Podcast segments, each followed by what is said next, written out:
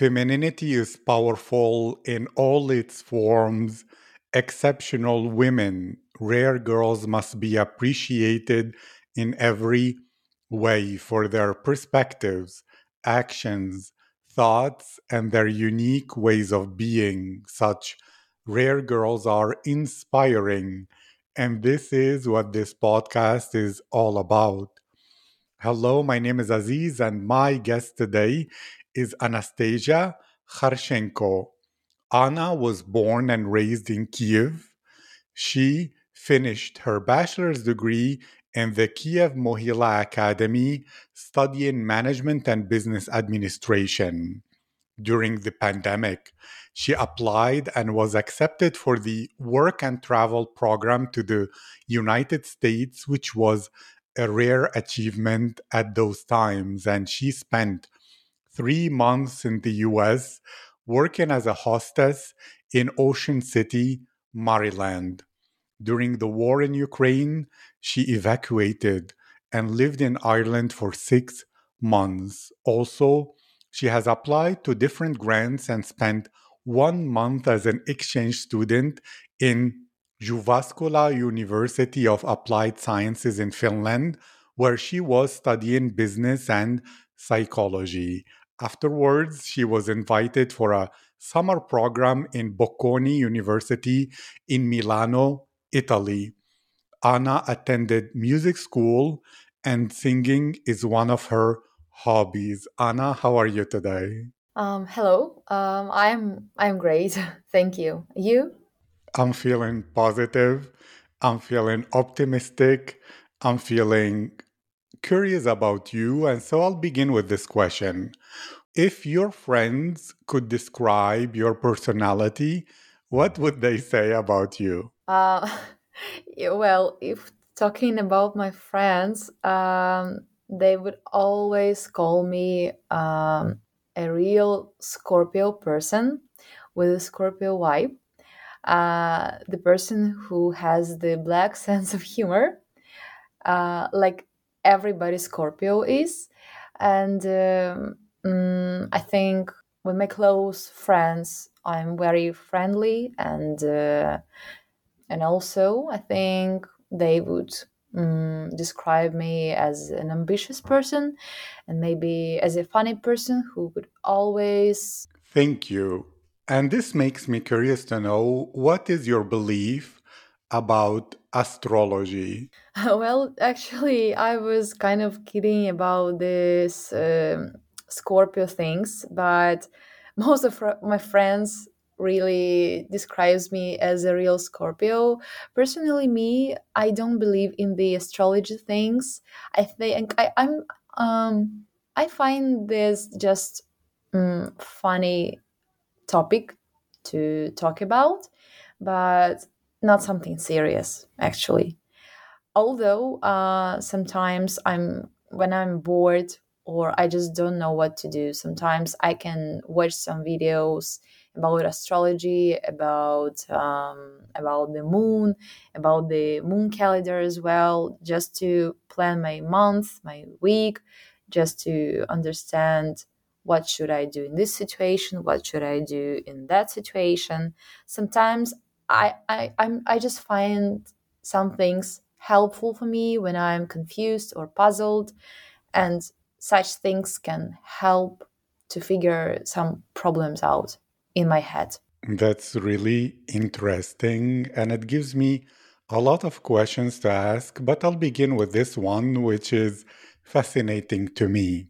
When you went to Ireland or even Italy, did you have that kind of stereotypical bitch face that many Eastern European girls are known to have, where many people were thinking, oh my God, why is this girl so angry uh, all the time? She looks so serious. Or did you try to smile more? Maybe in the US, you notice people are always so smiley and friendly, and so it changed everything.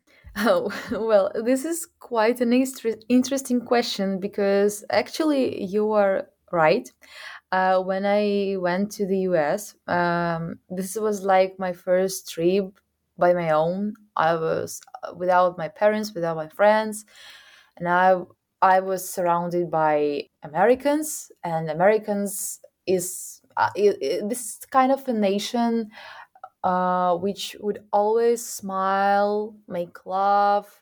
Um, they are always smiling, and yes, um, when I was working in the cafe, I was always asked by my employer to smile, to say some kind words, although I didn't supposed to be um, I didn't want to be angry with anybody. This is just my normal phase. And uh, yes, I also experienced this problem because um, I, I was just trying to be, um, to have that kind of the behavior I'm having in the Ukraine, for example, when I'm at home, because it's okay in my country and in other Eastern countries as well to not smiling every time. Um, so yes, people f- people found it a little bit um, maybe rude or cruel, but for me and for my people, that's a normal thing. So I had to switch sometimes uh, to. I was trying to behave as those people who were surrounding me at that time just not to be rude for them, you know? I understand. And it's very interesting because it helps you expand and develop different kinds and parts of your personality when you travel and live in different places. And so to ask you, what inspires you in this world? What do you do, whether in Ukraine, Ireland, or any other place that really gives you that good vibes, good energy, and makes you have more feeling of fulfillment? Um, well, this is a hard question, but I would uh, say that um, this strong energy and the, the ability to be a strong person, to be motivated and inspired, I think that I think I have obtained such skills from my family. Mm, because my family, especially my parents, they are quite inspiring and they're always motivating since my very childhood. So i think um, mm, they just they were trying to raise me as a person who would always try to do the best you know to achieve something in this life and uh, try to be optimistic i think i got it from my this i think i got such things from my parents well and i um and also I can say that I have good friends who are always motivating me sometimes, and they also inspire me for for some achievements or accomplishments as well. And uh, well, and also I think traveling is some sort of inspiration for me as well. I like that you're a kind of person who contains a multitude and a lot of things like that. And you said it's difficult do you notice or did you notice that your personality in Ireland, in Italy, or in the US somehow is different because you were in a different environment compared to Ukraine? Or did you feel like totally the same person with the same behaviors like you mentioned, only you needed to smile more and say more kind words? Uh, yes, every time I would go anywhere in Europe, or for example, when I was in the US, I was feeling myself um, a little bit different person uh, from those people who were surrounding me at that times. Because although I'm only 21, I'm feeling quite mature for my age. I think this thing um, I think this thing is familiar to many Ukrainians and to my Ukrainian friends as well, because although uh, I'm young, but I need to, I have faced with many problems and uh, obstacles in my life already, as uh, all the Ukrainian did. So when I was uh, hanging out, for example, with my friends who were the same age as me, I was still feeling myself more mature than they were. for example, I already had one job at that time. Um, I was studying in two universities, and I was also experiencing the um, the traveling because of the war. So I had many problems at the time, and those people who were from different countries they were just enjoying their life and they didn't need to care about anything in their life. Well so that's why there is a huge um, gap the mental gap sometimes the the difference between ukrainian nation and for example european nation. Because i think people from western europe's uh, they don't need to care about some global things where to find the money, how to afford that things, where to find a job, where to find the new accommodation in case of the war, you know. And um, I had to face with all these questions at that time. So, yes. Thank you. That's so interesting. And yes, challenges, problems, and facing bigger questions make you mature, which makes me think about how do you relate to people? And first, I will ask this. When you met new people abroad, did you have any experience where you felt total chemistry with someone new, where you felt, oh my God, I know this person almost like for a few minutes, but almost like all my life, I feel so comfortable they're my person? Or do you always need time, observation, multiple meetings before you know if someone is your person? And therefore, what would be characteristics of someone that make them your kind of people? Hmm, well, uh, I must say that I, in Ukraine, for example, I have lots of friends. Most of them, we've been friends since the school time, so uh, almost from the very childhood. Um, but now, the the older we are, I think it's more um, challenging to find really close friends, a really close company, and yes, sometimes I need the time to to make some observations to I, I don't know how to say this, but yes, and I think now I need sometimes uh, just to make some analysis in my head, to make some observations, just to understand is is this person can become a really good friend for me or not. But uh, for example, when I was in Finland, uh, I had really good neighbors in my um, in my accommodation, and I really liked them from the very first second because they were looking so sincere and I must say like honest and genuine. They were also like 20 or 22 years old as I am, but we become really close and good friends really fast because they were very honest with me. I uh, I was quite sure that these people, um, well, they would never, how to say this, they will never cause me any problems. But in most cases, yes, I need some time just to understand if this person can become my friend or not. Thank you. I understand what you mean, especially like you said, all your life you had friendships that lasted for almost 20 years. So it's a different skill to make new friends.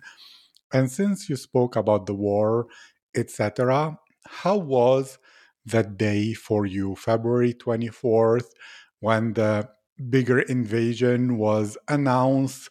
How did you hear the news? How did you feel? How did your family react? How did that opportunity to go to Ireland come?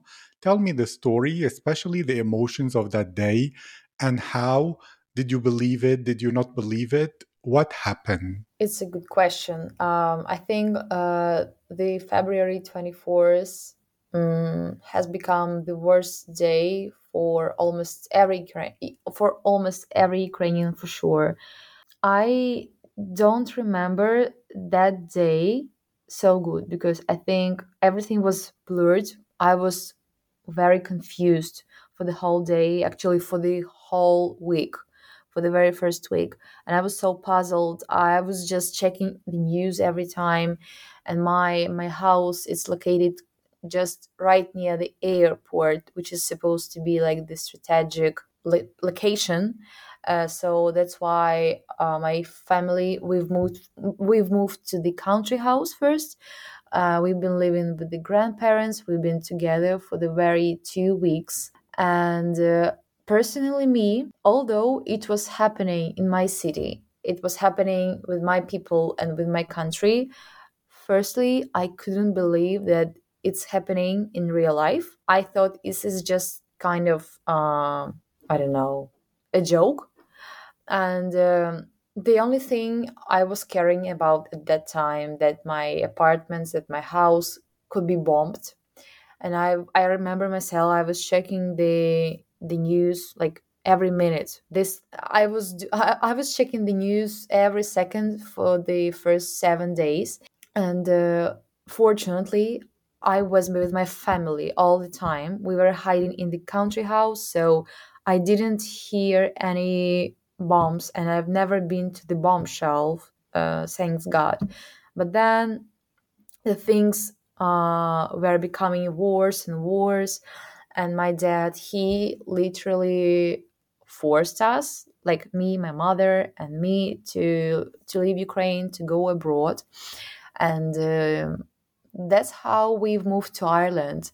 Uh, the reason we've chosen Ireland was um, like we didn't want to learn a new language, and um we all know and knew English, and that's why we decided to move to Ireland at that times. And also, uh, I've read that Ukrainians don't need the visa to go to Ireland, and uh, we had the car. We were traveling by car from Ukraine to Ireland, so uh, we could literally go anywhere we wanted. And uh, also, I was informed that they also can provide a good education for for Ukrainians, a good financial help as well, uh, and other social needs. And this is how we we went to Ireland. Then I found the host family on the special website for Ukrainian refugees. And this is how the story began. And yes, we've been living in Ireland with my mother and sister for almost six months, as I must say. And um, it was quite a big, uh, like, chapter in my life that I would never forget. And I'm so grateful. And I would be always grateful to Irish uh, government to Irish people. I have so many stories to be told how people were helping us during all this long trip.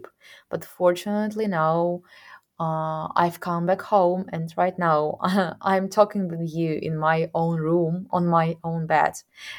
Uh, thanks to Ukrainian armies, thanks to Ukrainian Ukrainian people, because at the very first week when I left Ukraine, I was quite sure that I would never see my family, my friends, my dog, my apartments, never, never again in my life. So now I appreciate life even more. Thank you. That sounds really emotional and traumatic, and I'm really glad the whole world is aiming and was aiming, and many countries in Europe to help Ukrainians in these times of need. And you said it changed you as a person. How did the war, these whole seven months, change you as Anna? How was Anna before February 24th? And how are you different in your personality, in the way you think, in your approach today? Well, yes, I think war has changed every Ukrainian, and we will never become, we will never have that kind of a life which we used to have before February 24th. But personally, for me, well, when I was at school or when I was small and uh, I was reading books about history books, I mean, about war, or my great grandmother was telling me about the war times, I thought that the war is the worst thing which can ever happen to every person. And uh, I was so happy to live in the peaceful times. So I, uh, to say this? I I didn't appreciate like my life because uh, I've never faced with a war, but I think this year it has made me uh, so stressful, and now I'm I'm quite sure that I can face with every challenge in my life. There is no things which I will which I won't figure out, you know, because uh, when you have no accommodation, when you have no family, when you have no family, uh, no job, or I don't know, no salary, it seems that the life is over, but it's not. You can figure out everything in this world, actually. And uh, this is what I realized during the last seven months is that I can do everything. I can find any answer for any question in my life. So, and although I'm only 21, I know that I can travel by myself. I can find accommodation for my family, for myself.